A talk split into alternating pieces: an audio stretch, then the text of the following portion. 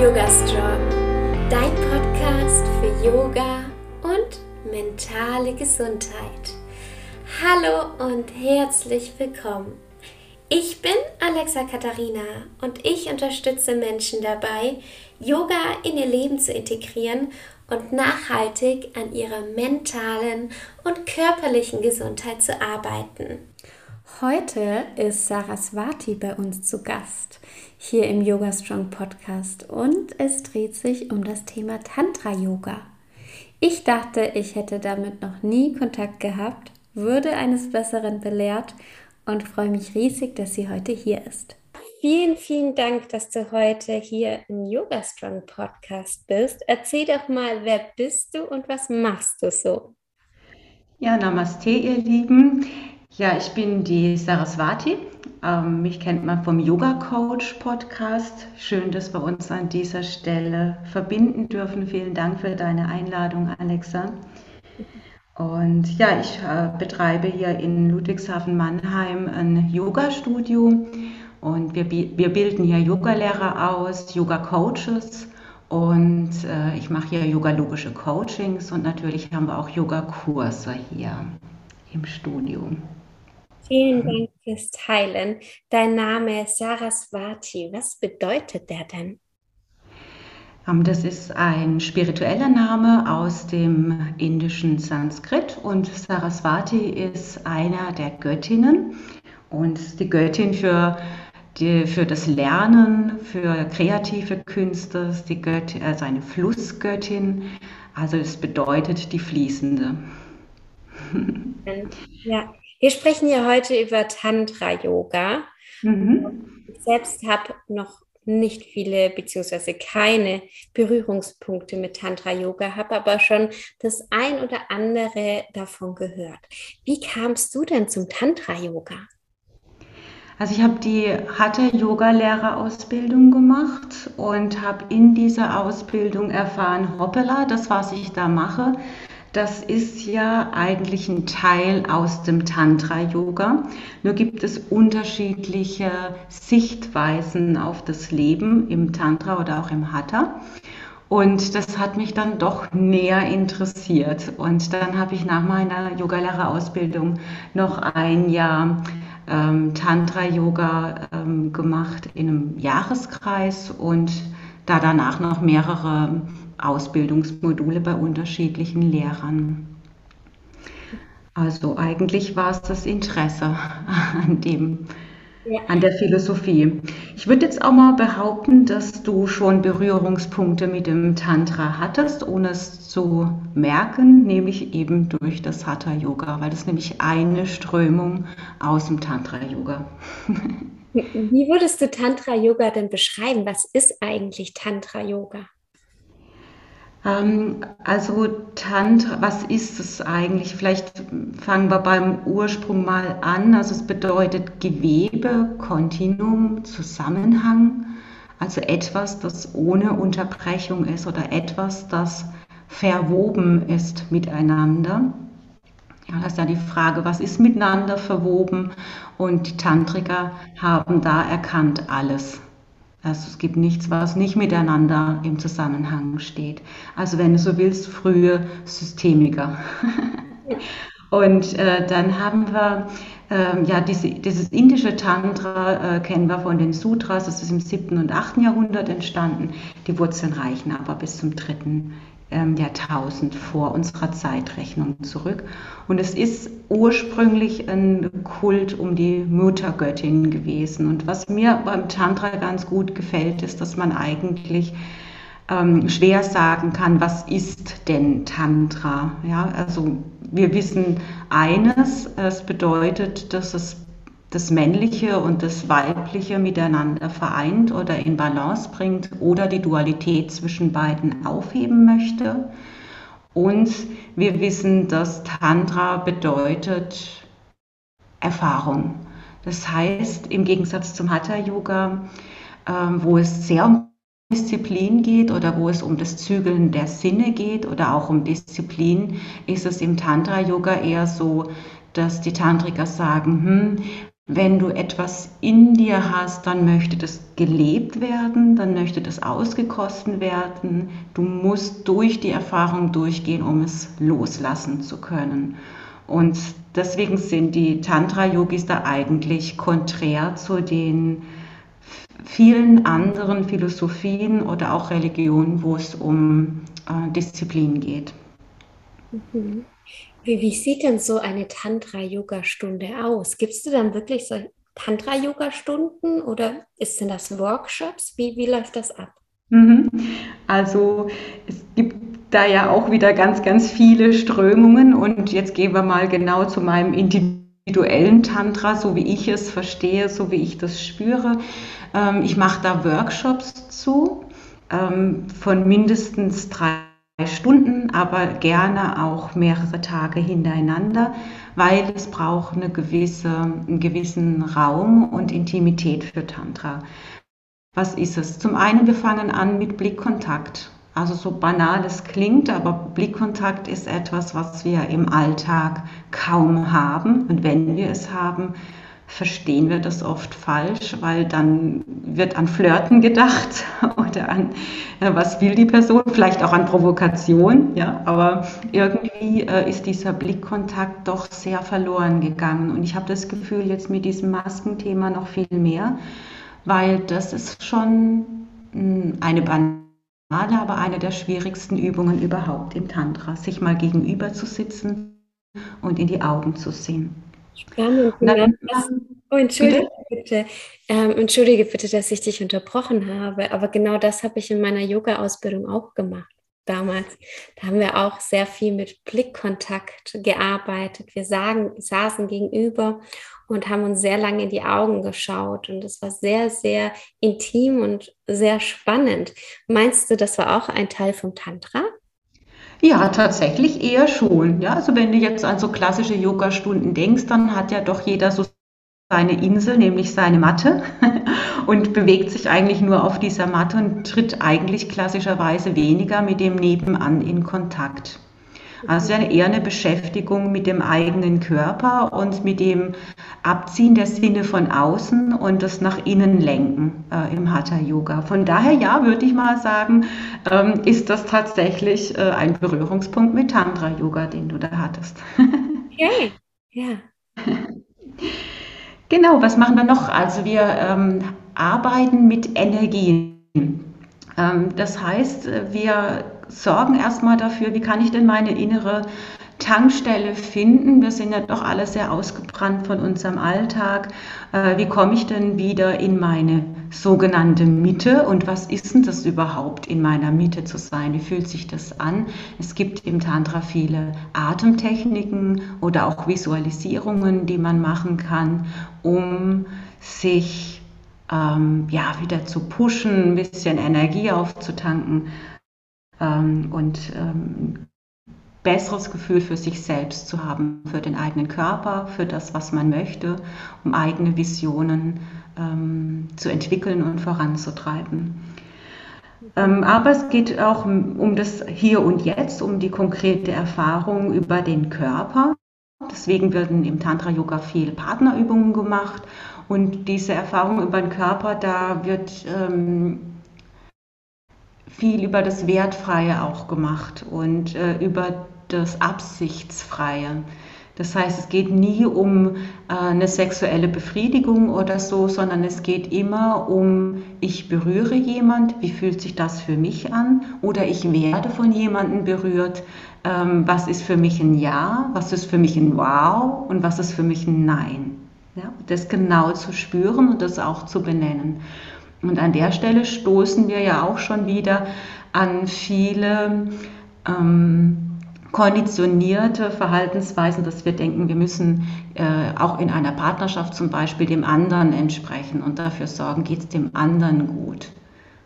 Statt bei sich zu bleiben, zu gucken, was macht mir Freude. Und ähm, so ist es ein Weg ähm, der Freude, ein Weg der Begegnung über den Körper. Mhm. Es wird natürlich auch viel getanzt, es wird viel getönt. Äh, wir machen alles, was Spaß macht, alles, was Freude macht. Es wird viel gelacht. es wird viel auf dem Boden rumgekugelt und übereinander gekugelt und gespielt. Spannend. Ja, was ich mir da jetzt so vorstelle, jetzt ich bin ja so ein Mensch, der jetzt noch nicht wirkliche Berührungspunkte gerade mit wirklich einer Tantra-Stunde hatte. Für mich ist das so ein bisschen, ich ziehe mich da lieber so ein bisschen zurück und denke, wow, wenn ich da wäre, dann wäre ich wahrscheinlich total zurückgezogen. Ähm, wenn sich da jetzt Leute dafür interessieren und sagen, hey, das möchte ich mal ausprobieren, wie schaffst du dann diesen sicheren Raum? Weil mhm. ich denke, das ist natürlich gerade am Anfang somit das Schwerste für die Menschen, die sich da reinbegeben, oder? Ja, das stimmt. Äh, ich, da merkt man schon eine gewisse Nervosität erstmal im Raum, so was passiert jetzt. Ähm, aber äh, ich hole da immer ganz gut ab, indem ich erstens mal ein sehr humorvoller Mensch bin, das vielleicht auch ähm, witzig aufgreife, indem ich natürlich auch das Gespräch äh, aufgreife, dass ich gar nicht erst so eine komische Stille entstehen lasse, wo sich jeder irgendwie komisch im Raum anschaut, sondern wo ich eigentlich gleich so eine ausgelassene Stimmung reinbringe. Also das heißt, ich lebe das. Ich bezeichne mich auch gerne immer als eher Tantra-Yogini als Hatha-Yogini, obwohl ich ja Hatha Yoga unterrichte, aber das ist halt doch mehr ähm, etwas, was ich fühlen kann, das, das gebe ich in den Raum rein und ich glaube, das steckt einfach an. Und ich merke, dass das nach wenigen Minuten dann einfach schon weg ist. Natürlich starte ich auch nicht sofort mit den Hardcore-Tantra-Yoga-Übungen, sondern schaue natürlich ganz genau, habe ich es mit Anfängern zu tun oder habe ich es mit Fortgeschrittenen zu tun. Und wenn ich es mit Anfängern zu tun habe, dann ähm, ja, erst beschäftige ich mich erstmal oder sorge ich dafür, dass sich jeder erstmal mit sich selbst beschäftigen darf. Oder erstmal die Augen verbunden sind und ich bewege mich im Raum erstmal mit verbundenen Augen und bin sicher, niemand beobachtet mich jetzt dabei. Und dann würden, gehen wir vielleicht erstmal Rücken an Rücken und gehen wir so auf Tuchfühlung mit dem anderen. Wie fühlt sich denn der Rücken des anderen an? Und ehe man sich versieht, ist man mittendrin in den Übungen und macht sich gar keine Gedanken mehr darüber. Und ja, hinterher ist es immer so, dass alle sehr beschwingt und äh, sehr genährt und sehr, sehr bei sich äh, wieder gehen und natürlich nach dem nächsten Workshop fragen. sehr spannend. Das heißt, dass die Leute dann wirklich sagen, hey, sie kommen nochmal oder gibt es auch ein paar, die sagen, ah, das war jetzt gar nichts für mich? Also habe ich jetzt ähm, doch das also ich, also das war jetzt gar nichts für mich habe ich noch nie erlebt, aber ähm, natürlich gibt es Nuancen. Die einen sind äh, restlos begeistert und die anderen sind eher so ja, es war eine interessante Erfahrung, aber es war schon auch herausfordernd für mich oder ähm, ja, es äh, ist vielleicht was, was ich nicht mehr aufgreife, aber ich denke, das ist ja auch normal. Aber dass jetzt wirklich jemand raus ist, der gesagt hat, nee, das war gar nichts für mich, oder so wie du sagst, mh, hm, dass jetzt jemand dabei gewesen wäre, der sich zurückgezogen hätte oder irgendwie in der Ecke saß, das ist jetzt in meinen Workshops noch nie passiert, obwohl ich diesen Raum immer auch gebe, immer auch sage, hey, du darfst dich jederzeit rausnehmen, du darfst jederzeit Nein sagen. Das ist nicht nur ähm, okay, sondern auch wirklich gewünscht. das gehört ja dazu, sich zu spüren und eben auch mal Nein sagen zu dürfen. Ich glaube, nicht nur beim Tantra, sondern allgemein ist das was ganz, ganz Wichtiges, gell? was wir uns, glaube ich, öfters auch sagen dürfen, dass wir auch Nein sagen dürfen und dass das völlig in Ordnung ist. Ja? Absolut. Ich finde, wenn wir, egal ob wir jetzt Hatha oder Tantra-Yoga praktizieren, ist es immer eine Übungsplattform für den Alltag. Wenn ich es für den Alltag nicht nutzen kann, wenn es nur eine einmalige Sache ist für einmal die Woche, dann finde ich das, ähm, ja, wozu dann? Ja? Also es ist ja eine tiefgreifende Philosophie, eine Bewusstseinsbildung, eine Persönlichkeitsbildung, die auf jeden Fall Auswirkungen im Alltag haben sollte, nämlich positive, kraftvolle und freudvolle. Mhm. Ja, ich habe jetzt noch auf Instagram eine Frage aus der Yoga Strong Community bekommen, nämlich mhm. ob das nur für Paare ist oder auch für ähm, Menschen, die eben alleine kommen, wohnen ähm, und dann alleine zu so einer Tantra-Stunde kommen. Ist das auch in Ordnung oder wie, wie läuft das ab? Also sind, ist meistens so, dass die Leute alleine kommen und die Paare sich dann dort bilden. Also ich in meinen Workshops achte darauf, dass wir gleich viel Männer und gleich viel Frauen haben, in etwa, wobei es nicht unbedingt so sein muss, dass ähm, Mann und Frau immer zusammen machen äh, müssen. Es kann auch sein, dass mal Freundinnen zusammenkommen und die zwei Frauen machen ihre Übungen zusammen oder es mischt sich dann zwischendrin. Also das ist beides möglich. Mhm. Also mit als Paar oder alleine, beides geht. Danke dir. Ja, ich stelle mir das auch ähm, teilweise schwierig vor, wie die Menschen so aufeinander reagieren. Ich war zum Beispiel selbst mal in einer ähm, Thai-Massagestunde, also mehrmals und Einmal wurde ich eben einem älteren Mann zugespielt und das war für mich ehrlich gesagt ein bisschen unangenehm. Das, das wollte ich so gar nicht und wollte jetzt natürlich auch nicht unhöflich sein, aber war auch echt froh, wo die Stunde einfach wieder vorbei war. Wie ist denn das da bei dir?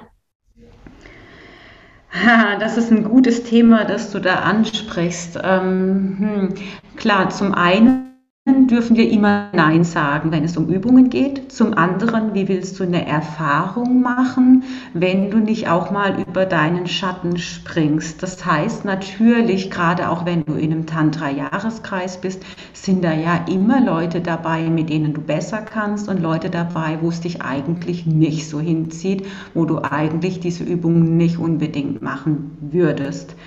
Und ähm, dann ist da immer die Frage, inwieweit kann ich wertfrei sein, inwieweit kann ich dem anderen wertfrei begegnen, inwieweit kann ich meine Liebe in mir ausdehnen und den anderen da mitnehmen und gucken, wie verändert sich dann diese Erfahrung, die ich gerade mache. Ist es dann immer noch ein Nein?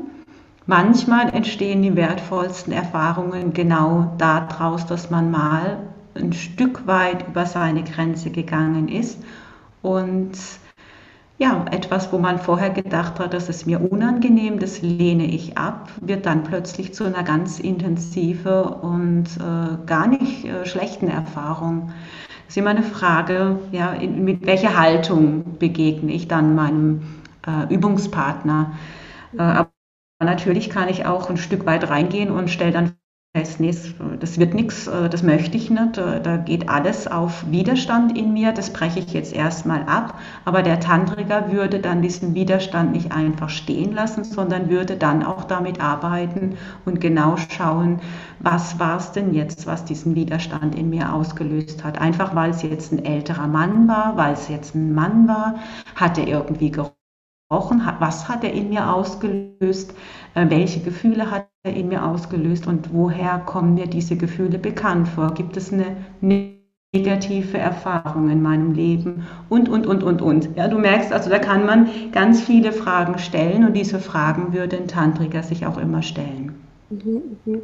Ganz spannend, ähm, weil bei mir hat das tatsächlich was mit einer Erfahrung zu tun. Und mhm. ähm, das wäre zum Beispiel für mich so No-Go, ja, das mit einem Mann in einer gewissen Altersstufe sozusagen zu machen. Ähm, ist das sowas, wenn jemand jetzt so ein No-Go hat, einfach, wo man weiß, hey, okay, das wäre jetzt mir zu viel. Kann man das bei dir gleich offen, also kommunizierst du das gleich offen am Anfang? Wie hältst du da so den Raum? Ja, also wenn jemand ein No-Go hat, dann, dann also frage ich das schon mit der Anmeldung. Also mit der Anmeldungsbestätigung würde ich schon gleich fragen, gibt es etwas, das ich wissen muss? Ja. Äh, und dann kann man das reingeben und dann würde ich da schon auch drauf achten. Aber natürlich gehört es auch zu meinem Job dazu, genau zu spüren, wo steht eigentlich wer, wie fühlt sich jeder einzelne Teilnehmer von meinem Workshop.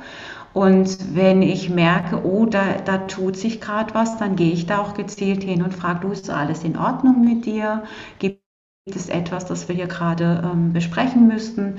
Und also da, also dieses achtsame Dabeibleiben und hinfühlen ist für einen Tantra-Yoga Workshopleiter oder Seminarleiter absolut Voraussetzung. Ja, weil da kann natürlich viel passieren, da hat man natürlich eine große Verantwortung, das ist klar.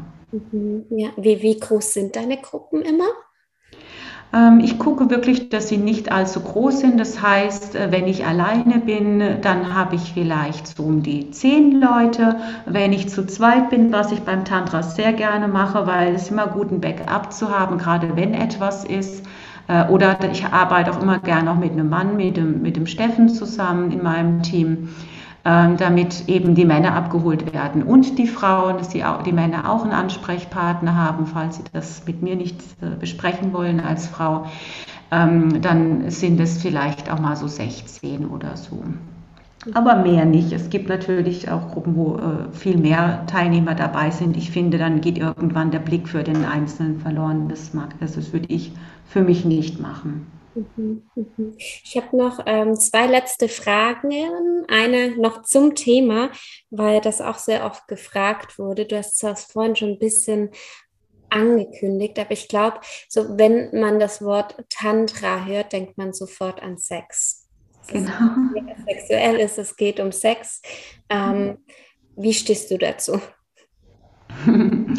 Ähm, also ich finde beim Tantra halt interessant, dass es von jeher die Sexualität nicht ausgeschlossen hat. Wenn du so willst, ist es so eine rebellische äh, Strömung, äh, gerade diesem ähm, zugeknöpften oder diesem ähm, sexuell, also alles, alles sexuell ablehnenden. Ähm, von daher ist es spannend, weil sich die Tantriker natürlich auch dann mit der Sexualität auseinandergesetzt haben im Sinne von, welche Übungen gibt es? Wir kennen alle das Kama Sutra aber auch, äh, wie können wir die Energien, die männlichen und die weiblichen Energien untereinander austauschen, wie funktionieren diese Energiekreisläufe. Aber äh, Tantra an sich ist weit, weit, weit mehr als einfach nur Sex. Ähm, es gibt da auch wieder unterschiedliche Strömungen. Das heißt, wenn man so, man sagt so, wenn man weißes Tantra hört, dann weiß man, es geht vielleicht eher um Berührung, um die absichtsfreie Berührung, um Massagen. Bei roten Tantra weiß man, gut, da ist ähm, der sexuelle Faktor auf jeden Fall auch mit drin.